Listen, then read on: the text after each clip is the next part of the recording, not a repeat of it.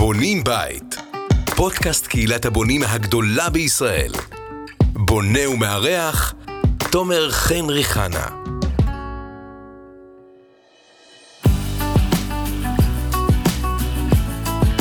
טוב, שלומי, ברוכים הבאים.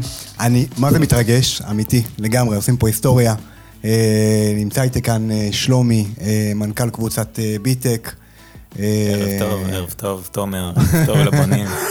אה, אז זהו, אנחנו, זה פודקאסט ראשון, ברוכים הבאים לפרק הראשון, אה, לפינה שאנחנו היום נדבר על חימום תת-רצפתי, קצת על בידוד טרמי, כי זה מאוד קשור אחד לשני.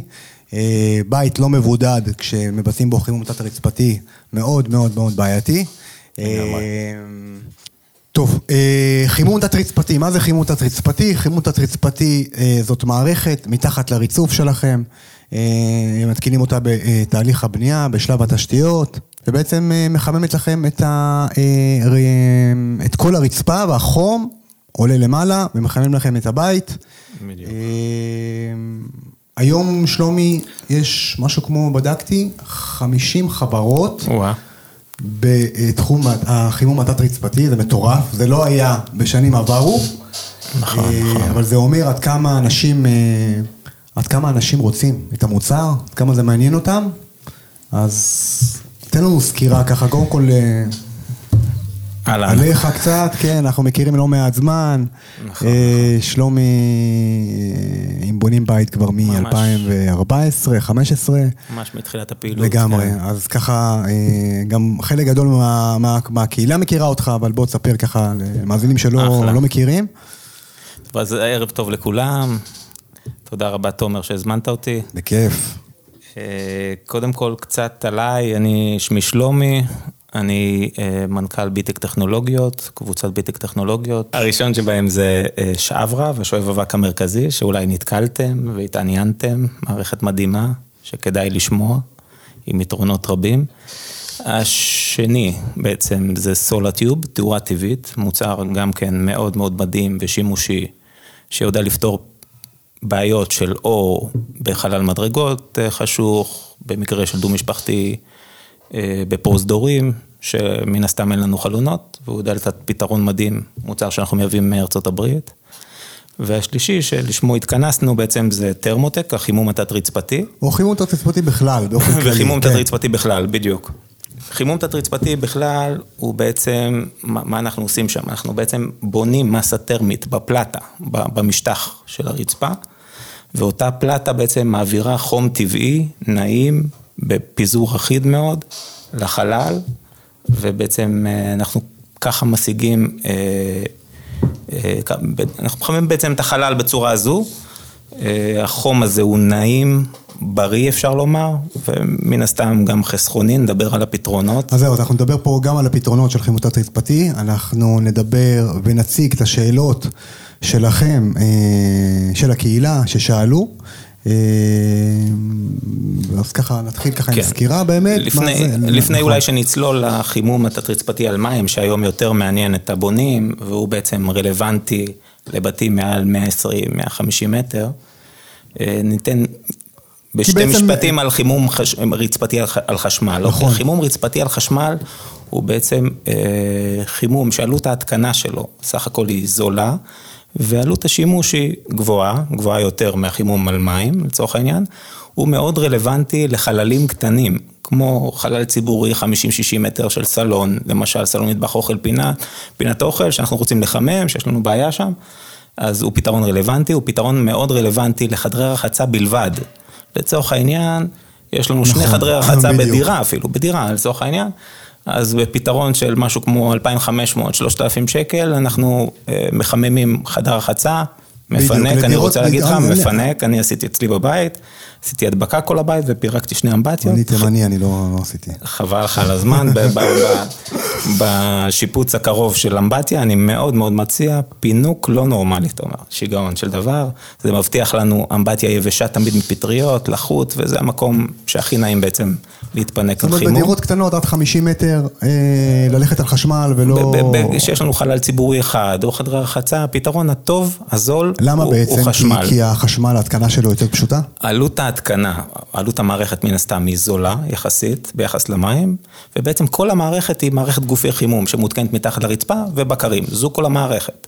ולכן היא מצד אחד זולה, ומצד שני יש לנו את עלות השימוש. עכשיו, שיש לך 50-60 מטר או שני אמבטיות של 8 מטר סך הכל, אז אפילו שעלות השימוש היא גבוהה, זה כלום. כן. זה כלום כסף, וזה שווה ברמת התועלת.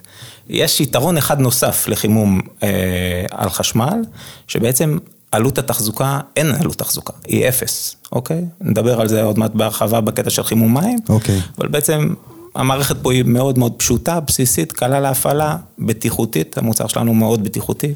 מה שנקרא בעבר היו כל מיני פחדים ועניינים. קרינה ועניינים בדיוק, בדיוק. וזה, אבל זה... זה- בעיקר, בעיקר נחלת העבר. כן. היום הגוף חימום שאנחנו מספקים של חברת דבי, הוא גוף חימום דו-גידי. אתם כבר עובדים עם החשמל- החשמלי כבר המון המון שנים. מתחילת שנות ה-90, עובד, בת בטוח. כמה, בת כמה את אה, ביטק? קבוצת ביטק פועלת מ-1981, המון המון שנים, הכוח החלוץ התחיל בעצם בשואב המרכזי. כן, בת- נכון. בתחילת שנות ה-90 הצטרף טרמוטק עם, ה- עם דבי, עם החימום החשמלי, ובשש שנים האחרונות אנחנו עושים גם את החימום מים. אותו כנ"ל בתחילת שנות ה-90 גם אה, סולוטיוב התחלנו לשווק. אוקיי. וכמה עובדים יש לך בחברה? החברה מונה 45 עובדים, צוותים שמחולקים לצוותי התקנות, צוותי ייעוץ אה, ומכירות, אה, מערך שירות, מחסנים, בחצר געש, אנחנו יושבים על משרדים ומחסנים של משהו כמו 700 מטר מרובע. כולם מוזמנים אגב, יש תצוגה במקום, מוזמנים לבוא, להתרשם, לראות חברה, לראות מערך שירות, חדר שירות, עם אה, מחלקת תיאום והתקנות. לגמרי. שש בנות מדהימות, שעושות עבודת קודש. בוא נאמר, העסקה לא נגמרת בהתקנה. יש מה שנקרא after sale, וצריך לדעת ולזכור עם מי להתקשר, ואתה צריך, זה בכל שנקרא... תחום בתחום לגמרי, הבנייה. לגמרי, להתקשר עם חברה, במיוחד בעניין של תשתיות, מהסוג כן. שלנו, להתקשר עם חברה שתהיה בשבילך ב-20 שנה הקרובות, לגמרי. ותדע לתת לך שירות, זה חשוב מאוד. אז היום. אני רוצה לבנות בית, ומחפש אה, חימום תת-רצפתי.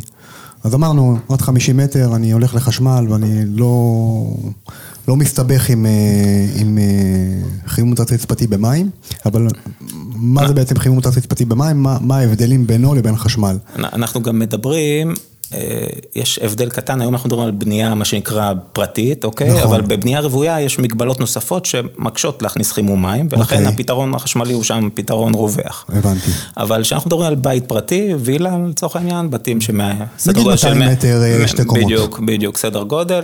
אז בעצם אנחנו מדברים על מערכת שבנויה, קודם כל להתחיל מבית ברוטו 200 מטר, אוקיי? בית ברוטו 200 מטר, זה לא אומר שאני הולך לחייב אתכם על 200 מטר חימום, אוקיי? יש לנו שטחים, כמו מתחת לארונות מטבח, מתחת לארונות קיר גבוהים, באגנית של, ה, של, ה, של הדוש, של אמבטיה, לצורך העניין, מתחת לאמבטיה, אנחנו לא פורסים שם, ולכן לא מחממים שם, ולכן נכון יהיה שתעבירו תוכניות בצורה מסודרת, אנחנו נעשה עבודה על התוכניות, אוקיי. נסמן את שטחי הפריסה הרלוונטיים, וניתן לכם הצעה מדויקת בעניין הזה.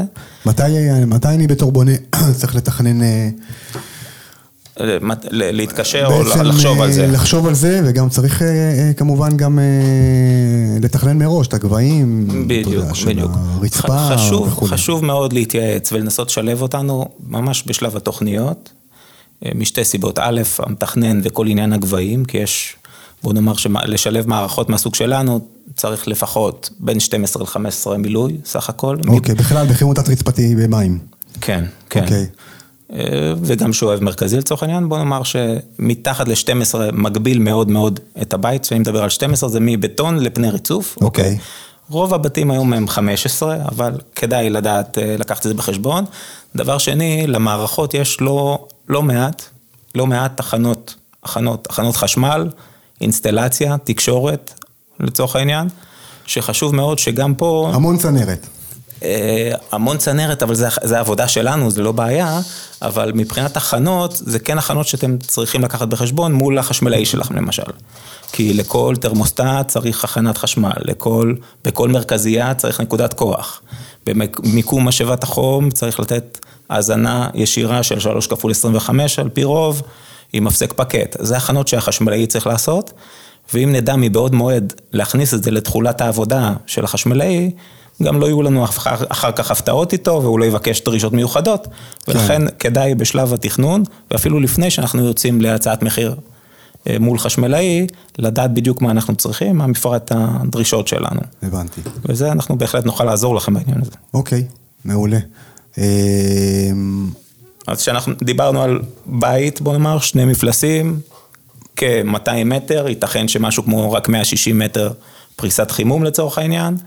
בעצם בכל מפלס, כל קומה, אנחנו נדרשים למרכזייה, אוקיי? נכון. כל, בכל מפלס בעצם אנחנו נדרשים למרכזיית מים. זה גם תלוי במרחקים. אם יש לי בית של 200 מטר או 100 מטר בקומה אחת, יש מרחקים מהמרכזייה אה, עד ל... בעצם... אה, יש, יש כמות מעגלים אה, מקסימלית, מה שנקרא, אה, שזה סדר גודל, כדי לייצר אפקטיביות של זרימת כן. מים, אז, אז סדר גודל... לדבר גם על נצילות של מערכת. וכמה זה, זה קשור לבידוד הטרמי. בדיוק. זה מאוד קשור, אבל... אה, אז, אז בעצם אנחנו מדברים, יש, אני מקווה שאני לא אעמיס עליכם במספרים, אבל בגדול אם אנחנו מדברים על מרכזייה אה, בגודל מקסימלי של בין 12 ל-14 מעגלים סך הכל, אוקיי? וגודל מעגל מקסימלי צריך להיות סדר גודל של 14 מטר מרובע. 14 מטר מרובע במטר רץ של צנרת, אם תתרגם את זה, זה משהו כמו 90 מטר רץ. 90 מטר רץ מעגל בצנרת מים, זה הגודל המקסימלי בשביל להשיג אפקטיביות. הבנתי. אם תעלה מעל ל-90 מטר, אתה פוגע באפקטיביות של החימום, ולכן לא נכון. מה שאומר, מה שהביא אותנו מבחינת המגבלה ל-14 כפול 14, שזה לא מעט, זה יוצא לנו איזה משהו מעל 160 מטר לדעתי, סדר גודל, מה שאומר שאנחנו יכולים 160 מטר של קומה, בלי בעיה, 160 מטר של קומת חימום, כן, כן? קומת של חימום, חימום, בוודאי. מה שיכול להיות שזה 180 מטר או 190 מטר, לחמם במרכזייה אחת. אה, יש מצבים אחרים, שהבית הוא בנוי בצורת איזה אייג' או משהו צורתי. צורתי, יש מגבלה צורתית בבית, ואנחנו מחליטים לבצע שני מוקדים. הבנתי. זה בדרך כלל ברמה הצורתית, או יותר גדול מ-160, 170 מטר, קומה, שזה לא קורה הרבה, אוקיי? אז המערכת החימום במים, ממה היא מורכבת? בעצם מצנרת, נכון? אם בעצם אנחנו מתחילים מעניין של בידוד, אוקיי. בידוד שאנחנו מתקינים. נדבר עליו, גם חלק מהשאלות של נדבר- הקהילה היה על נדבר בידוד. עליו, כן. בעצם המערכת מורכבת מצנרת, הצנרת הייחודית שלנו, שהייתי רוצה גם טיפה להגיד עליה כמה מילים. אה, אנחנו נציגים של דנפוס בישראל, ממש, אנחנו הנציגים הרשמיים של דנפוס. דנפוס היא ענקית אינסטלציה אה, מדנמרק, וכל הציוד מרמת, של רמת התשתית, מהצינור, דרך המרכזייה, ברזים חשמליים, מגופים, כדורים כאלה ואחרים, בקרים, הכל מאותו brand מאוד מאוד איכותי, דנפוס. זה משהו שחשוב לי לציין ולהדגיש. אבל יש גם צנרת גם של אה, שער הגולן שמצטיינת. נכון, נכון, בעצם נכון. צריך צנרת אה, רב שכבתית. ההמלצה שלנו היא על צנרת שהיא רב-שכבתית. עם ליבת אלומיניום. יש כאלה בארץ שמיוצרות, במצר פלסט, SP כן, אנחנו מכירים, כן. וגם במולטיגול. נכון. הייחודיות של הצינור שלנו על פני שני הצינורות המאוד טובים האלה סך הכל, אוקיי? יש דבר, ליבת האלומיניום שלנו עשויה באקסטרוזיה, ללא תפר כלל. לצורך העניין מולטיגול, ליבת האלומיניום עם תפר אולטרסוני, של הלחמה אולטרסונית. ב-SP, אם תראה חתך, אני אראה לך בהמשך אם תרצה, אז יש איזשהו כתף שעשוי לפרוץ ויכול לייצר איזושהי בעייתיות זה שאנחנו לא נראה רוצים. להם בסרטון אולי ביוטיוב. אה, סבבה, כן. מצוין. הייחודיות שלנו בצינור של דנפוס בעצם הוא צינור עמיד מאוד, נבדק ב-110 מעלות, 16 בר, אה, יש מפרטים שאם תרצו תצרפו בהמשך, אבל סך הכל אה, צינור עם ליבת אלומיניום אקסטרוזיה, אוקיי, אבל... שזה מייחד אותו. הבנתי. אה, אז בואו נדבר בצורה כללית. כן. סליחה. בואו נדבר בצורה כללית אה, על חימום תת-רצפתי במים. אז אמרנו, מורכב מבידוד, מורכב מצנרת צנרת. רב-שכבתית, שמגיע- מעליה, נכון? כן. ומעליה מה, מה לא, נסלם? יש לנו ככה, יש לנו, אוקיי. את, הב... יש לנו את הבידוד, יש כן. לנו אחרי הבידוד בעצם, אה, אולי אתה רוצה ממש ברמה של תהליך ההתקנה לצורך העניין, כן, ממש, אבל, אוקיי. אה, ב- ב- ב- ב- הכי- הכי- הכי מהיר, פשוט, הכי כאילו, פשוט. כן. בגדול אנחנו מבקשים סך הכל למקם את עצמנו באזור המינוס תשע, אוקיי? אנחנו מבקשים להתקין את עצמנו במינוס תשע, מה שאומר שייתכן הקבלן, מפקח, סלש לקוח, ממלא איזו שכבת מילוי ראשונית של מהצומסום להביא אותנו למינוס תשע. על אותו מינוס תשע אנחנו מתקינים את, את צמיחת הבידוד הטרמי, את אותו פלציב שלנו, ועליה אה, פורסים רשת מגולבנת, רשת מגולבנת, ארבעה וחצי מילימטר, ועליה בעצם אנחנו כולאים את השבלולים, אותם שבלולים עם הצינור הייחודי לצורך העניין, והשבלולים האלה מגיעים למרכזיות. אנחנו לא מבצעים שום חיבור של צנרת מתחת לרצפה. המרכזייה היא לצורך העניין, היא אחת מעל השנייה, כשאני מדבר על מרכזייה, אני מדבר על שני מרכזיות בעצם, אחת מעל השנייה שמותקנת, מהראשונה הצינור יוצא, עושה את המהלך שלו וחוזר לאותו, לאותו מרכזייה תחתונה לצורך העניין, גם כן אפשר לצרף תמונות בהמשך, אוקיי? אה, מפה בעצם יש לנו את הברזים החשמליים שיושבים על, על אותם מעגלים, שהם מקבלים את הפקודות שלהם מהתרמוסטטים. אוקיי. בכל אזור שאנחנו רוצים לשלוט בו, לצורך העניין, סלון, מטבח, פינת אוכל, חלל אחד. חד סוויטת הורים, חלל שתיים, חדר בן כזה, אחר, שלוש, ארבע וכיוצא בזה. בכל אזור כזה אנחנו מתקינים תרמוסטט, בקר טמפרטורה עם חיישן חלל, שבעצם אנחנו מגדירים בו, אנחנו רוצים בחלל הזה 23 מעלות.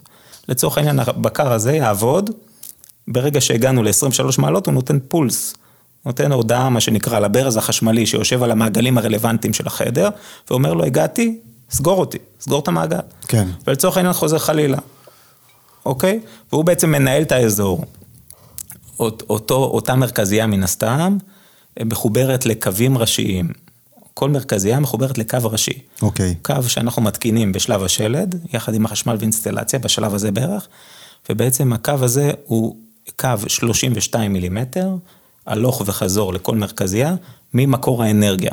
הווה אומר, משאבת החום, שבדרך כלל מותקנת על הגג, אוקיי? ובעצם משאבת החום שמסחררת את המים החמים, מזרימה למרכזיות את המים החמים לצורך העניין, ובעצם אה, על אותה מרכזייה אנחנו מקבלים פיקוד והוראות אה, מהברזים החשמליים. כאילו הבקר נותן הוראה לברזים החשמליים וחוזר חלילה וככה אנחנו מנהלים את האזור בעצם. אוקיי. אמ, כמה עולה? באופן כללי, כן? לא, לא, לא ביטק ולא טרמוטק, אבל באופן כללי, מה ההבדלים במחירים בין כללי... עלויות אה, חימום בחשמל לבין עלויות בחימום במים? אוקיי. גרוסו מודו. גרוסו מודו. אה, בגדול גדול, אם אנחנו מדברים על בתים ממוצעים של 150 מטר סדר גודל, אה, ומשאבות און אוף, שגם על זה אפשר לדבר. כן. ו-X בקרים, 4-5 בקרים, אנחנו מדברים על מערכות בהיקף של כ-50 אלף שקל, אוקיי? סדר גודל. על מים. למערכת על מים של 50 אלף שקל. בוא נאמר, אם נלך עם אותם 150 מטר לחימום חשמלי לצורך העניין, אז אה, אנחנו יכולים להגיע לאזור ה-20 אלף שקל, סדר גודל, אוקיי? מערכת דומה מבחינת כיסוי, מבחינת תועלת ואפקטיביות אותו דבר, לצורך העניין אותה תועלת בשני מערכות, 20 אלף שקל. במערכת החשמלית יש הכנות אולי טיפה יותר יקרות. אבל מה שנקרא, זה כמה עולה. זה בין okay. אוקיי. 20 ל-50 אלף שקל, אוקיי? יש פה פער משמעותי. ואז אנחנו מדברים על עלות השימוש, שפה זה... שאנחנו נדבר על זה, אז אולי כדי שנתחיל קצת עם השאלות, כי השאלות של הקהילה היו סבבה. על השאלות האלה, בעצם גם על עלויות. בשמחה. אה, אז שואל אותי בני, בני לב, תודה רבה לך, איש יקר מהבקעה, מקבוצת הבקעה, שואל האם בבית במטראז' מעל 200 מטר, כדאי לעשות שתי מרכזיות?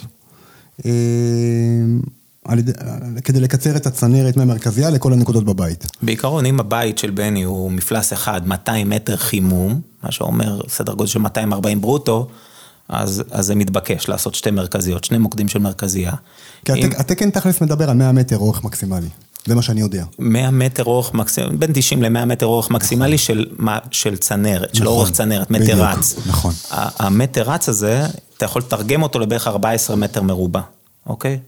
אז אם תיקח את ה-200, תחלק אותם ל-14 מטר מרובע, אתה עדיין נמצא שם איפשהו אה, ב-X מעגלים, אני לא יודע אם, אם ה-200 מטר שהוא מדבר עליהם, אה, הוא מדבר על קומה אחת. נכון, בדיוק. בקומה אחת, 200 מטר חימום, חימום, זה אומר ברוטו יותר, כן? שני מרכזיות נקודה.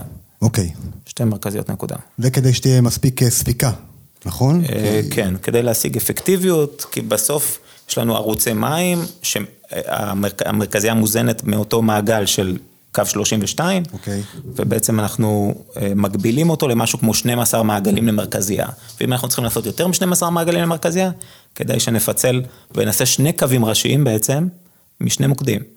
מצד אחד של הבית, צד שני של הבית, לצורך העניין, ומשם נוביל ונאחד אותם במקור האנרגיה במרכזייה, אוקיי?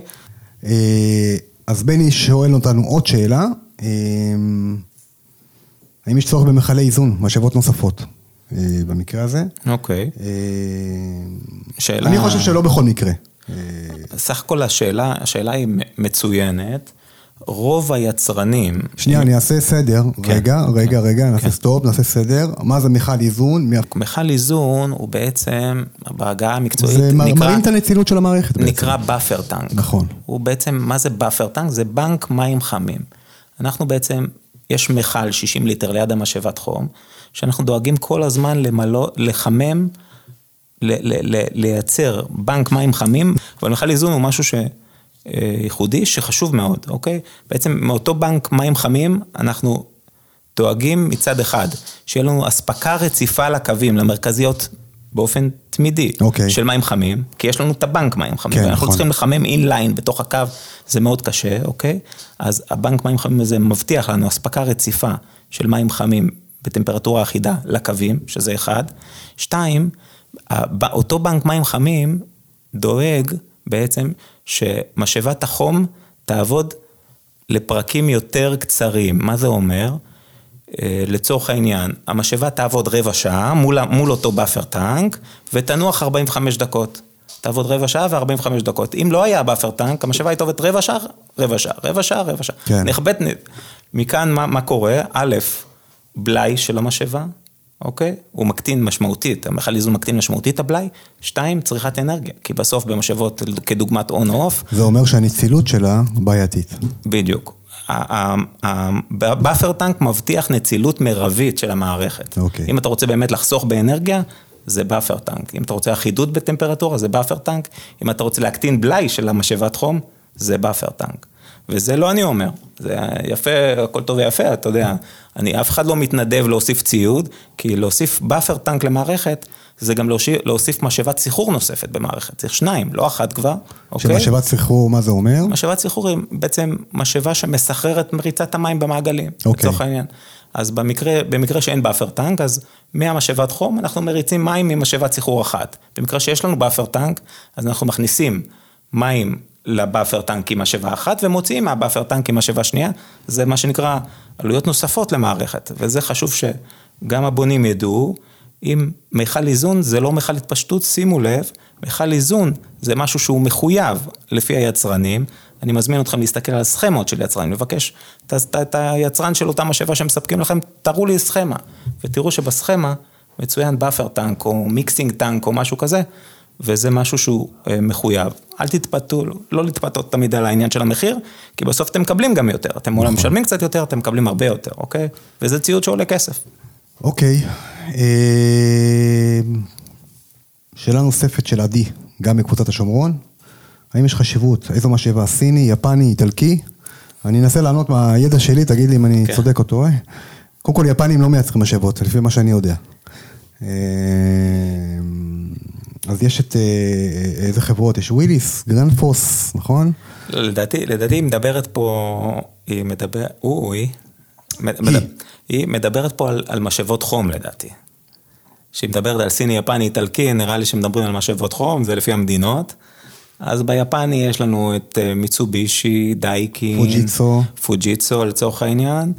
בסיני או בקוריאני יש לנו את סמסונג, שזה חברה ברמה, בוא נגיד ב-level הגבוה, יש לנו את מיצובישי, דייקין, פוג'יצו, סמסונג, זה ה-level הגבוה, אוקיי?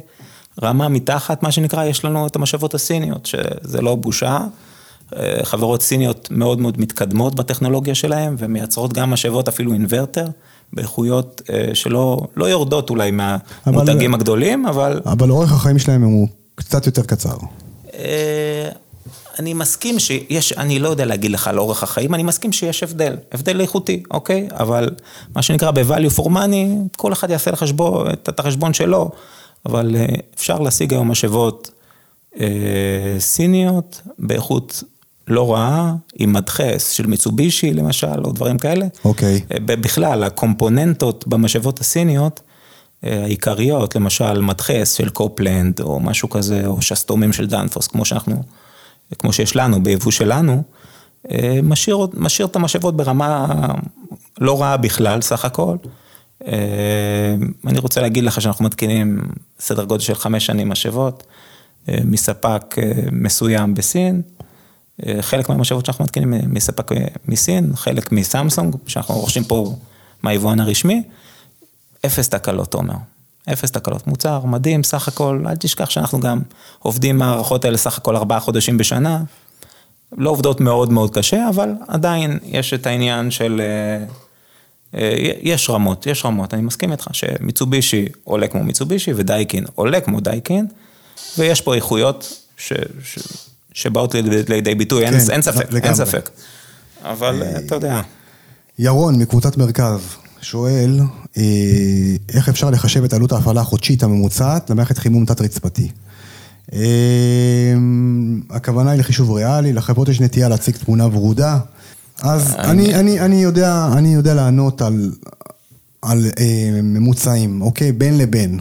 אוקיי? כן, זה מאוד כן. תלוי בנצילות המערכת. זה תלוי, תלוי בהרבה דברים. לגמרי. לצערי, זה תלוי בהרבה דברים. אבל בדרך כלל, מבדיקות שאני עשיתי מול בונים, כן. זה נע במערכת של מים בערך 1,200 שקל, אה, אם אני טועה, תגיד לי, אם אתה מכיר מספרים אחרים, תגיד לי.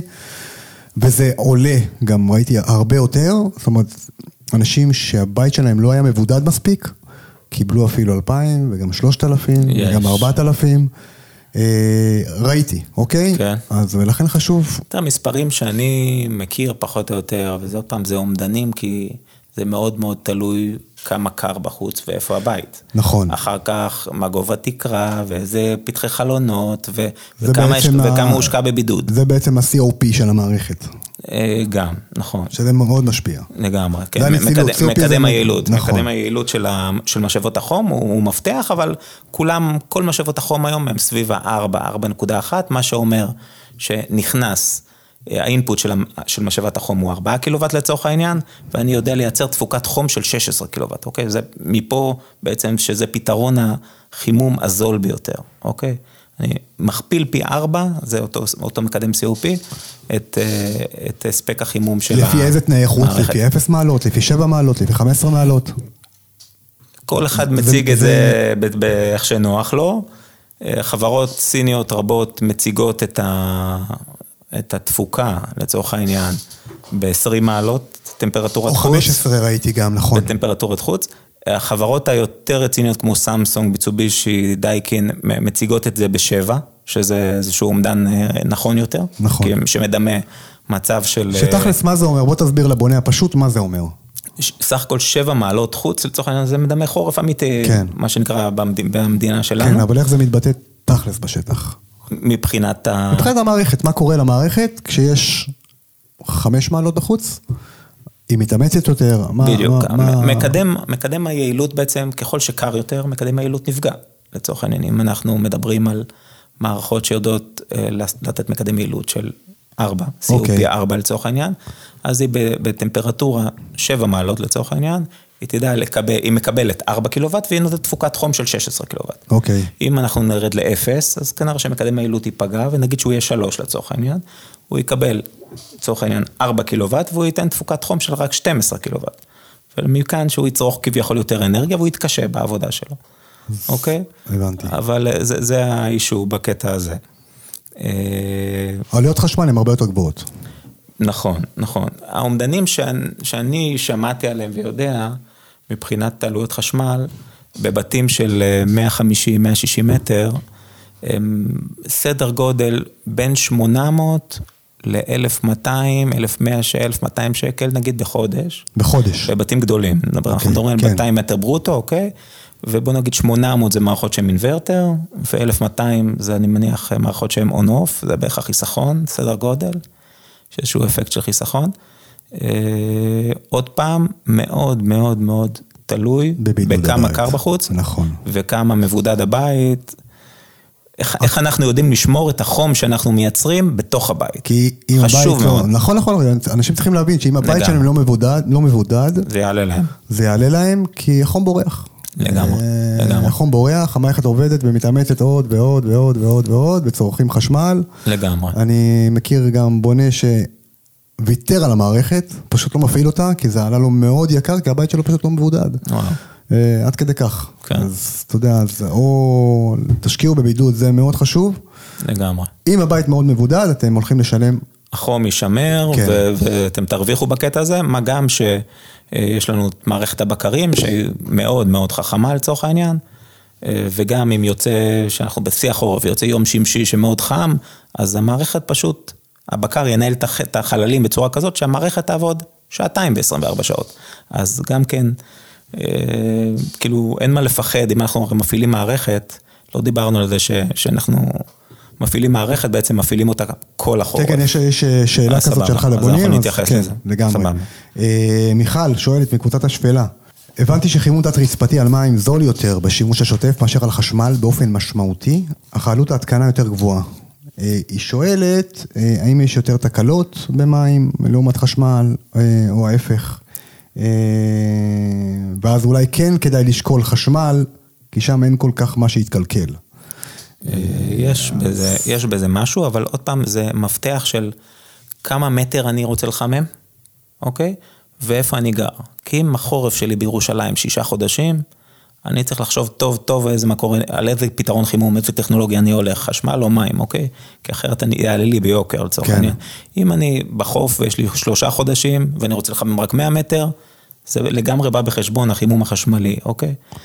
היתרון הגדול, כמו שאמרתי בהתחלה, בחימום החשמלי, הוא אפס תחזוקה. בחשמל, מערכת גופי חימום מתחת לרצפה, בקרים בקירות, זהו. נגעת נסעת. אתה מפעיל, נותן לחיצה, מקבל חשמל, סע. זה עובד, מצוין, לא דורש תחזוקה, לא טיפול, לא לפני חורף, תלחץ, תפעיל, תודה רבה, עובד, ו... ויש יתרון נוסף שעלות ההקמה היא יחסית זולה. כן. החיסרון שאנחנו מכירים זה הצריכה השוטפת, ואז נכנס העניין פה, כמה מטר אני מחמם, כמה ארוך החורף שלי. נכון. וזה מה שמכריע, אנחנו חוזרים להמלצה בעצם. לגמרי. אה, בקיר באזור ה-100 מטר, ואם החורף שלי הוא יותר משלושה חודשים, אז כדאי לי לשקול אה, חימום מים. מעל 70 מטר הייתי הולך על מים, בהחלט. יש, אה, יש פה, תשמע, אה, גם, גם 80 ו-100 מטר, אתה מדבר פה על פתרון של עשרת אלפים שקל, תומר, כן. בחשמל, עשרת אלפים שקל, תשע אולי אפילו בחשמל, אוקיי. בסדר? ואתה קופץ ל-35 אלף שקל.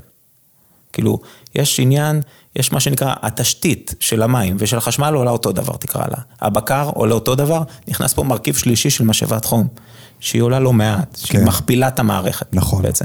אז בוא נגיד, תיקח 100 מטר או 80 מטר, אמרת 80 מטר, זה 10,000 שקל בחימום חשמלי, מערכת כזו עולה, לצורך העניין. ואם תלך לחמם את זה בחימום מים, אתה מגיע ל-30 בקלות. יש פה, יש פה פקטור, ולא מעט.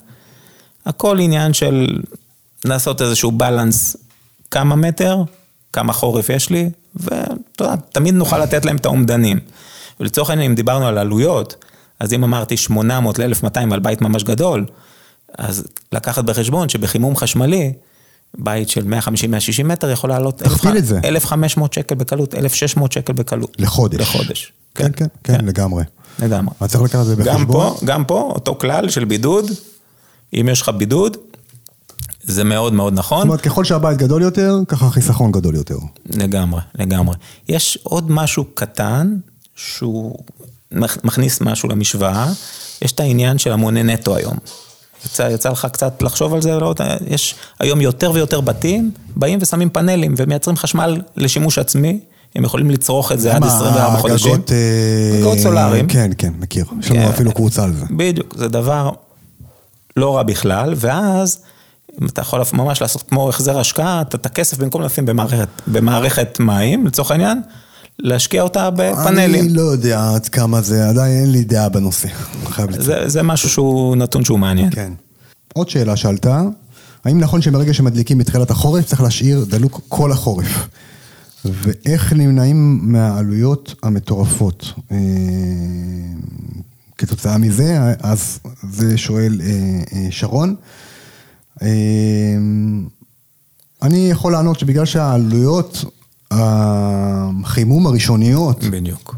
כשאתה מדליק את המערכת, הן מאוד גבוהות, אחר כך רק הוא... הדלתא. בדיוק, את הפיצוי. אז נכון, לכבות ולהדליק מערכת של מים זה בזבוז אנרגיה מטורף. לגמרי. אה, כי בעצם מה שאנחנו עושים, אנחנו מחממים מצעים של 15 סנטים שם, כל הסורסור והעניינים, נכון. ובונים את המסה הטרמית ואז ברגע שאתם. מכבים את המערכת, הם גורמים. לבית להתקרר, ואז. שוב, מדליקים מחדש. זה לא נכון. מה שקורה, כאילו, האפקט הראשוני בא לידי ביטוי אחרי 20 שעות, 18 שעות ראשונות, שאנחנו נכון. בונים את המסה הטרמית ומתחילים ליהנות מהמערכת, ואז בעצם החימום הוא הדלתא בעצם. איך, איך אנחנו כל חוסכים הזמן תמיד את באנרגיה? הפיצוי. בדיוק. איך אנחנו חוסכים באנרגיה בעצם? אנחנו בעצם לוקחים בקרים שהם חכמים, קצת יותר חכמים מהסטנדרט, ומנהלים אותם באזורים. כל אזור, כמו שאמרתי, נותנים לו בקר, ולבקר יש פרופילים. אתה יכול להגדיר, לצורך העניין, מ-8 עד 5 אנחנו מחוץ לבית, תרד בבקשה ל-18. שמור את הטמפרטורת הרצפה חמימה, 18. ב-5 אנחנו כבר פה, תן לי את המערכת, תן לי את החלל פה ב-23 מעלות. כי ככה מתאים לי, אני רוצה ככה לחיות. ב-11 בלילה, עד 6 בבוקר, רד שוב ל-17, 18 לצורך העניין, וככה אנחנו חוסכים משמעותית בחשמל, לא מבזבזים את המסה הטרמית שנבנית ברצפה, וזה דבר מאוד מאוד חשוב. אה, זה אפשרות חיסכון אחת, אפשרות חיסכון שנייה זה בעצם מערכות מתקדמות עם יעילות אנרגטית גבוהה, כמו אינוורטר למשל. כן, כן, אז, אז, אז בדיוק זה מוביל אותי לשאלה הבאה של אה, אה, אלון, מקבוצת הגליל. אה, איזו משאבה הכי כדאית, אינוורטר או on-off? זאת שאלה עולה הרבה בקבוצות. אני יכול לומר שכמובן אינוורטר הרבה יותר כדאי, חד משמעי, לא. לאורך זמן, מה... אני לא, לא חושב, לא, לא, זה לא, מה לא- שאני חושב. אוקיי. אני חושב שזה אה, עדיף אינוורטר, זה, אם אומרים לך זה, זה או זה, אבל עדיף. זה, אבל אל תשכח שזה גם עולה יותר יקר, כן? אה, בסדר, אני אומר מה עדיף, אז אני לא מדבר כרגע על אה, תקציב. נכון, בסדר? אני אומר מה נכון, עדיף. נכון. מה עדיף אינוורטר? כי בסוף זה תמיד מחמם את הפיצוי, אוקיי? ש, של הדלתא. ובסוף, בסוף, בסוף, אה, זה הרבה יותר יעיל. אוקיי? האינוורטר, האינוורטר טכנולוגית מתקדמת, יותר יעילה, יותר חסכונית, נקודה, אין פה בכלל ויכוח, אתה אומר, אתה. צודק במאה אחוז. העניין הוא אחר, יש פערים בעלויות, יכול להיות סדר גודל של עד 5,000 שקל, בין יחידה כזאת או אחרת, ברמה של בסדר, אינוורטר. אבל אם בסוף אתה שוקל גם את העלויות חשמל שלך, בדיוק. אז זה בטל בשישים. נכון, אבל פה גם כן נכנס איזה גודל בית יש לי, כמה חודשים חורף יש לי בשנה. אתה אומר, אם, אם אנחנו מדברים על ירושלים, אין שאלה בוא בכלל, מיד אינוורטר. בואו ניקח את הבית שלי, אני גר בחדרה, יש לי בית 200 מטר, שתי קומות. דוגמה, חדרה, בחדרה אני הייתי מתלבט. חדרה הייתי מתלבט. אם יש לך תקציב עודף ואתה יכול להרשות לעצמך עוד 5,000 שקל בעסקה, לך על, לך על זה, לך על אינוורטר, תחסוך. הכל בסדר. אז מה, מה אתה חוסך, תומר? בוא, בוא נדבר על זה קצת. אני תימני להזכיר לך. אתה חוסך, אז אוקיי, אז אני מדבר, מדבר איתך בחיסכון. אנחנו מדברים פה על 400 שקל, נגיד, 400 שקל בחודש, כל, ה, כל החורף שלך זה שלושה חודשים, תומר, 1,200 שקל חסכת.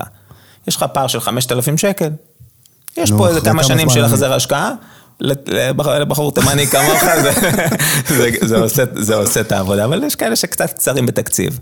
ודווקא ל, ל, ליישובים שבערי החוף, לצורך העניין, שהבתים לא מאוד גדולים, האימפקט של החיסכון הוא יכול להיות בשוליים, מצד אחד, אוקיי. אוקיי? ואז אם הם לא מוצאים את התקציב, הם לא מוצאים את התקציב העודף הזה, מה שנקרא, ואנחנו מכירים את זה, תומר, שאנחנו קצרים בתקציב לא מעט, כן, לגמרי. אז יש מקום לחשוב על ה-on-off, אוקיי? אה, יש עוד on-off, משהו... תסביר מה זה on-off, אנשים on-off. שמקשיבים לנו כרגע לא, ב- לא, לא, אוקיי, לא באמת אוקיי. מבינים, וגם תסביר, תן כמה מילים על הטכנולוגיות, ועל on-off, אוקיי, ממש. בקצרה. בגדול שני, מדובר בשני טכנולוגיות של משאבות חום. on-off בעצם זו משאבה שעובדת או אפס או 100 מאה. אחוז, בדיוק, 100 אחוז, עובדת ב-100 אחוז, מגיעה ליעדים שלה, מה שהגדירו לה, בוף נכבית אפס, כמו- אוקיי? כמו מזגן רגיל. בדיוק כמו המזגנים, מה שנקרא הישנים, כן, בדיוק. אוקיי? עובדת, בוף נחבט ו- וחוזר חלילה לפי היעדים. בקטע של אנרגיה זה בעצם 100% אנרגיה או אפס. מערכת עובדת לפרקים, תלוי איך היא בנויה ואיך איך מתקינים אותה, עם איזון וכאלה, זה חשוב. אה, בזמן שאינוורטר בעצם הוא, יש לו מדחס פוטנציומטרי, בורגיל לצורך העניין, ש, שהוא יודע לעבוד מ-7% עד 100%, בצורה פוטנציומטרית, מה שהבית צריך. אם הבית צריך 42%, הוא נותן 42%. אם הבית לא צריך כלום, או standby או משהו כזה, הוא עובד 7 אחוז, אוקיי? אוקיי. הוא נותן, הוא בתפוקה משתנה לצורך העניין, מכאן שאנחנו יודעים לחסוך עד 50 אחוז באנרגיה, זה, זה היכולת שלו, של אותו אה, מדחס אינוורטר. אה, חיסר, לא, לא, לא, לא רוצה להגיד את המילה חיסרון, זה לא יפה, אבל אה, ברמה של תחזוקה, או לשנים לצורך העניין, המערכות של האינוורטר הן מערכות מורכבות, כרטיסים, אלקטרוניקה, אין ספק, אוקיי? ותיקון כזה, בעוד חמש שנים, בעוד שש-שבע שנים, תיקון של כרטיס כזה אחר או מדחס באינוורטר. למרות שהיום הכרטיסים כבר די אמינים. אמינים אני מסכים, אבל זה עוד משהו, שים, עוד, עוד משהו לשים ללקוח, לבונה בראש, מה שנקרא, ש, שעלות התחזוקה באינוורטר לשנים תעלה יותר. אוקיי? שים לך את זה, שים לך את זה בצד. יחסוך לך אנרגיה, עולה קצת יותר, אבל תחזוקה תעלה פה יותר. אוקיי? אוקיי. בזמן שמערכות שהן on-off, הן בסך הכל מכלולים מאוד מאוד פשוטים, והתחזוקה, לכשנרצה לבצע תחזוקה, מדחס אחרי חמש, שמונה, עשר שנים, אם יש לנו מזל, יתקלקל, אז תיקונים הם לא, לא יעלו אלפי שקלים, יעלו אלף, אלף חמש מאות סדר גודל, בזמן שכרטיס כזה או אחר של אלקטרוניקה של אינוורטר, okay. אוקיי. יכול להגיע לרמות של 2,500 שקל וכאלה. טוב, אה, מקווה שענינו לו. אני חושב שכן. שאלה נוספת שעלתה, מה צריך לוודא לגבי הבידוד שנותנים בהצעות? וגם אה, שרון שאל. אה, קודם כל אנשים צריכים להבין, בידוד, בידוד זה... בידוד זה דבר סך הכל חשוב מצד אחד, אבל תומר, גם אתה יודע שכאילו לא על ה... הרי מתחת ליציקת רצפה יש קלקרים עם כל המפרטים וכל ההגדרות, גם שמה. מה שחשוב שאנשים יבינו, שקודם כל תטפל בגג. אה, אוקיי, וגם ברצפה, וגם ברצפה, גם ביציקת נכון, רצפה, נכון, שם משקיעים בבידוד. נכון, אז גם פה וגם פה. בסך הכל בטון, אין בו, בבטון אין אוויר, הוא גם יוצר איזשהו הוא גם סוג של מבודד. בטון, יש לו גם כן, הבטון מתחת לרצפה. כן, אבל בסוף מתחת לרצפה אני שם או פלציב, אני שם או הקצפה. נכון. אה, בעצם על הבטון, על הבטון או על מעט סומסום, אנחנו אמורים לשים איזשהו אלמנט של בידוד. למה? כדי לקבל את אפקט החום. בדיוק. שאנחנו מייצרים. רק כלפי מעלה ולא לבזבז אותו כלפי מטה, זה הרעיון. אז אוקיי? היום בהצעות שנותנים, אה, גם אתם, גם חברות אחרות, נותנים בדרך כלל פלציב. אה, יש, כן. אם אני בתור לקוח מבקש הקצפה, אז אפשר לעשות הקצפה, אבל הקצפה יותר מסבכת את ההתקנה. כי... הקצפה, הקצפה. זה הרבה יותר טוב. כאילו... הרבה יותר טוב. שני סנטימטר הקצפה זה כמו... אתה יודע. תראה, אני, אני נתקלתי ונתנו חוות דעת במקומות שעשו הקצפה, והחומר הפעיל אחר כך הרים ריצוף, הייתה, היה לנו מקרה. אני שומע את המיתוסים האלה, אני לא יודע כמה זה... היה, היה מקרה אמיתי, ויש כאלה. אנחנו ב-15 שנים האחרונות עובדים עם פלציב. פלציב, יש חומר מאוד מאוד מסוים, שנקרא GA29 של פלציב מעין הנציב. אגב, כל, עם, כל מי שכותב בהצעה פלציב, הוא לא בהכרח מתכוון, החומר, החומר השחור שהם מספקים, לא בהכרח קונים אותו מפלציב של עין הנציב. הייחודיות של פלציב מעין הנציב, החומר שאנחנו מדברים עליו, הוא בעצם יש להם טכנולוגיה של בועות בהצלבה. הקטע של היצירת בועות בהצלבה באותו משטח ספוג, לצורך העניין, הוא בעצם מייצר ש, שהחומר הזה לא פציץ. ואותה שמיכה טרמית, בעצם האוויר הכלוא בתוך השמיכה הטרמית הזאת, הוא שמייצר את הבידוד הטרמי. ויש לנו, אה, בהמשך אם תרצו, אני אעביר גם...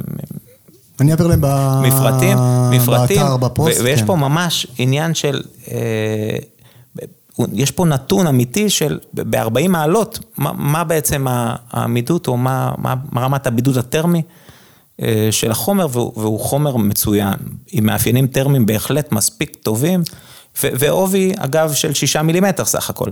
מה שאתה יודע, אפשר תמיד לבוא ולהדיר ולשים שלושה סנטים, ארבעה סנטים של כל מיני קלקרים וכאלה, מה שמסבך מאוד את תהליך הבנייה ו- ואת מערכת הריצוף, וגם זה משהו שצריך להתייעץ עליו, אוקיי? נכון, נכון. אה, צריך לבדוק את זה מראש, את הגובה ואת הכל. לגמרי, אה, לגמרי. אבל אה, מה צריך לוודא? אתה צריך לוודא קודם כל שאתה מקבל בידוד, זה קודם כל. בדיוק, בידוד, אחר כך לבקש בעצם ספק, מפרט של אותו יצרן שמייצר את הבידוד, לוודא שבאמת יש לו מאפיינים טרמיים. כן. ואנחנו יכולים לספק את זה למשל, אחרים לא יודע אם ידעו לספק את זה, אוקיי? יש ממש נתונים. טוב, רני שואל אותנו, מה העלות של מערכת חימום תת-רצפתי, הכל כולל הכל? קצת קשה לענות, דיברנו על זה, אבל בואו ננסה ככה זה. מה הכי טוב, מערכת חשמל, גז או מים? אה, אוקיי, מהם החסרונות הבולטים במערכת כזו? האם מומלץ לעשות מכל, מכל שטח הבית, סליחה, האם מומלץ לעשות מכל שטח הבית, כולל חדרים רטובים? האם יש בעיה עם סוגי ריצוף שונים? והאם יש בעיה עם פרקט מעץ אמיתי? חתיכת אה, שאלה. חתיכת שאלה, ננסה לקצר כי אנחנו אה, לא רוצים להאריך, אבל קודם כל פרקט, אה, פרקט מעץ אמיתי, אני חושב שיש בעיה. זה קצת בעייתי. אני כמעט ולא נתקל בפרקט, אני לא יודע אם זה פרקטי היום. כן, אבל זה, אבל זה חומר שהוא, זה, זה, זה חומר שהוא מבודד, אז אני מעריך שיש בדיוק. בעיה. פרקט מעץ 100%, כן. לא תלת שכבתי, 100%, עץ, יש לו תכונה שהוא מבודד. נכון. ולכן לא נכון לשים, לעשות חימום תת-רצפתי בפרקט עץ אמיתי, שעוד פעם אני אומר, אם זה תלת שכבתי, שהשכבה העליונה היא עץ מלא, ולמט, ובאמצע סיבית, אז אין שום בעיה, חום עובר. בכל למינציה, תלת שכבתי, כזה האחר, פרקט, חום עובר, אין שום בעיה. בעצם בכל משטחי הריצוף, בלי יוצא מן הכלל, החום של חימום תת-רצפתי עובר ביתר קלות. גם אם אנחנו עושים סוג ב' ואחר כך עושים איזשהו ריצוף גדול מאוד, החום עובר בצורה מצוינת. אין, אין חשש. למעט עץ אמיתי, מלא, 100%, לא טוב, okay. לא נכון. לגבי שאלות אחרות, גז, מים או חשמל. גז, מים או חשמל.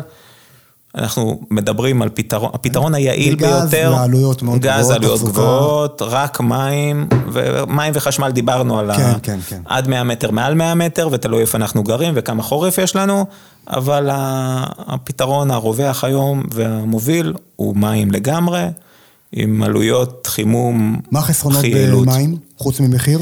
החיסרון הנוסף, נקרא לזה חיסרון, שבעצם מערכת מים היא דורשת טיפול. בעצם המערכת דורשת טיפול לפני החורף, נקרא לזה. באוקטובר, נובמבר, אנחנו צריכים או להזמין את החברה המטפלת, החברה שאיתה התקשרנו לקריאת שירות לצורך העניין, ברמה של 350-380 שקל. ש, שיכול להיות שבהמשך אם מישהו... שמה הם עושים? עושים ואקום? מה הם עושים? מה שעושים בעצם, עושים איזושהי שטיפה לקווים. אוקיי. פותחים את הפילטר, על פי רוב אה, אה, מתרכז שם לכלוך לא מעט, משחררים את משאבות הסחרור, מה שקורה, יש לנו מערכות שלא עובדות שמונה חודשים אולי, תשעה חודשים, לא עובדות. אז בסוף יש חצי מכניקה ולא מעט מכניקה בתוך המערכות, ויש משאבות סחרור שפשוט נתפסות, לצורך העניין. אז עושים איזשהו שחרור של משאבות, פותחים, משחררים, מים, שוטפים, מהדקים, מהדקים אה, חיבורי חשמל. בגלל המשאבות, אה, למשאבות יש ויברציות, אוקיי? ממש אז מהדקים כתבים, מכשיר, כל, כל, כל חיבורי החשמל, עושים עבודה מאוד יסודית. מומלץ, אם מישהו יכול... אחת לשנה? אם מישהו, כן, אחת לשנה, זה הכל. אם מישהו מספיק טכני ויכול לעשות את זה איתנו פעם אחת, יכול להיות שהוא יכול לעשות בפעם השנייה לבד. אה, לא משהו הבנתי. ברמה מאוד מאוד גבוהה, אבל טיפול הכרחי חייב. במידה ואנחנו לא עושים טיפול כזה, צריך לקחת בחשבון שמשאבות יכולות להיתפס ולהישרף, וזה יגרור אה, נזקים. אה, אגב, דיברנו מקודם על פרקט אמיתי וסוגי ריצוף שונים. מה לגבי שיש, טרצו וכאלה? בעיקרון, אה, שיש אין שום בעיות, בעניין של טרצו, אה, מהניסיון שלי, אני יודע שחשוב מאוד שיהיה תהליך של השפרה שמעל חצי שנה מתהליך הייצור. מה שקורה, הטרצו הוא סוג של בטון, וצריך שיעבור עליו לפחות חצי שנה מתאריך הייצור, לפני שמרצפים. מעל חימום תת-רצפתי, אחרת יש לזה כל, יכול להיות כל מיני תופעות לטרצו. אז זה פחות uh, מתאים תחת טרצו? לא, ו... אין, אין שום, אין מניעה, אוקיי. אבל חשוב להקפיד שהבדג' של הייצור, שחלף עליו חצי שנה, מתאריך הייצור ועד לתאריך היישום. הבנתי. אוקיי, זה איזשהו תהליך השפרה נקרא, הם קוראים לזה. הבנתי. אה, אוקיי, רן יעקב, אני רואה שאל, האם כדאי לעשות הוא, מומלץ לעשות אה, חימום תת-רצפתי בכל הבית, כולל חדרים רטובים. אה, בגדול, כמו שפחות או יותר דיברנו בהתחלה, רלוונטי מאוד לעשות בכל הבית, בכל שטחי הבית. אה, הייתי אומר בפרט בחדרים הרטובים. חדרים זה... רטובים זה מפנק. זה הכי... הרצפה מתייבשת, את המגבת אפשר להשאיר, והיא לא מקבלת עובש, היום צריך להוציא אותה ולאוורר אותה.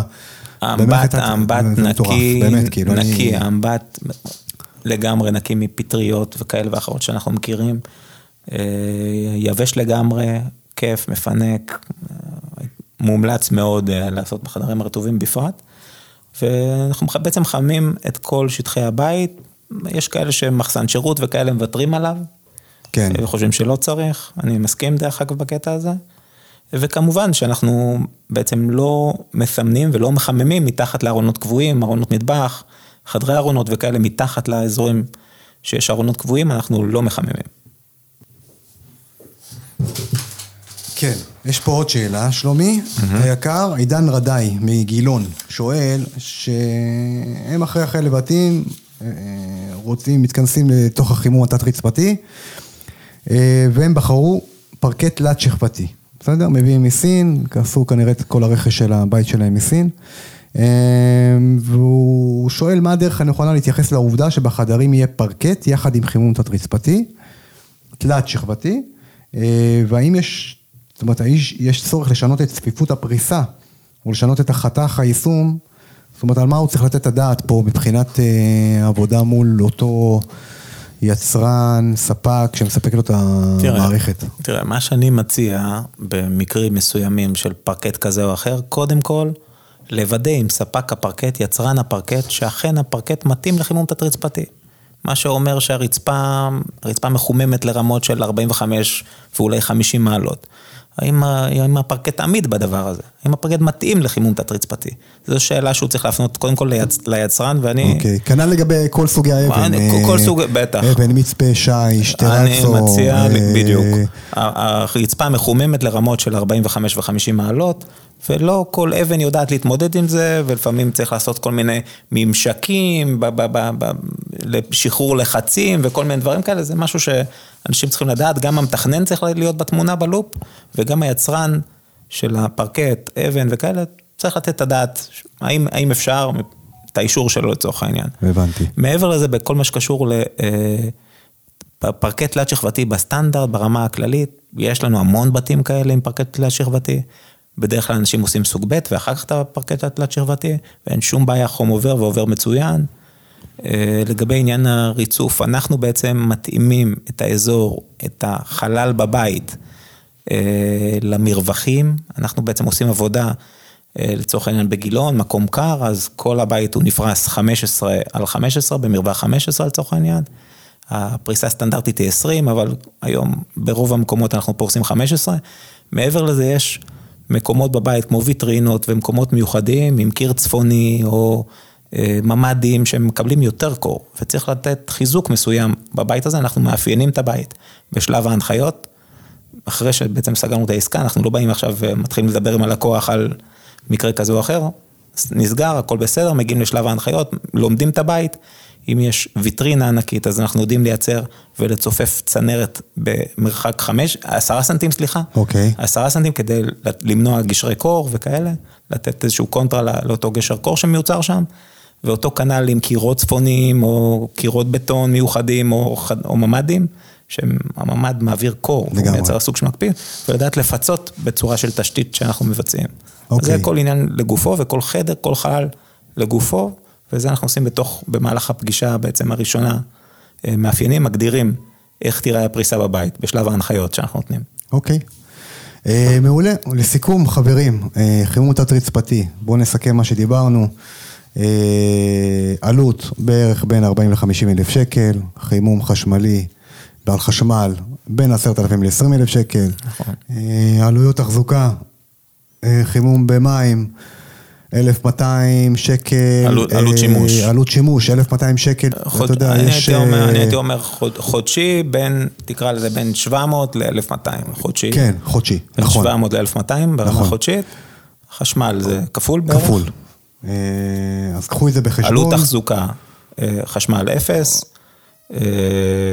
במים 350 שקל בשנה, טיפול שנתי, זה הכל, כן, בגדול. כן, ובמערכת מים אתם מדליקים את המערכת למשך החורף, ונוסעים בהוצאות החשמל. כן. ב... כן, בגבורה. שהן גבוהות, אבל אתה, שקר לך, אתה צריך... אה, ואתה גם לוקח את זה בחשבון, שמע, שאתה אומר, כן, אני משקיע 15 במקום 45. זה פינוק, זה מעלה את ערך הבית, זה מטורף, באמת, מערכת אה, מדהימה. אחת המערכות היותר מפנקות שיש לנו.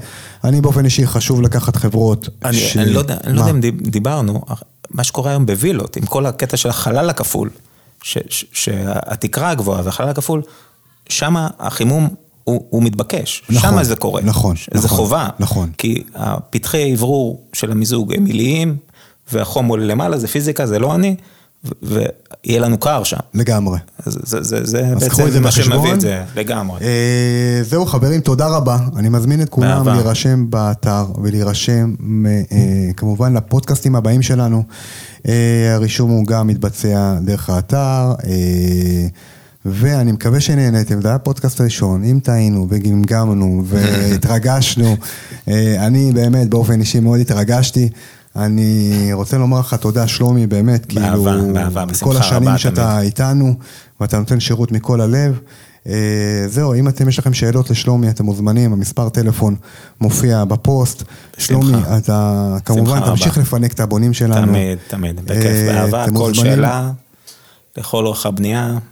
אה, אז תבואו לשלומי, אם אתם מעוניינים בהצעה דרך בונים בית, אתם מוזמנים אה, גם לגשת דרך האתר, או אפילו ישירות לשלומי, המספר פה מופיע בפוסט, תרגישו חופשי. חברים, אה, תודה רבה, תודה, תודה. להתראות, כל טוב. אחלה ערב, ביי. תודה.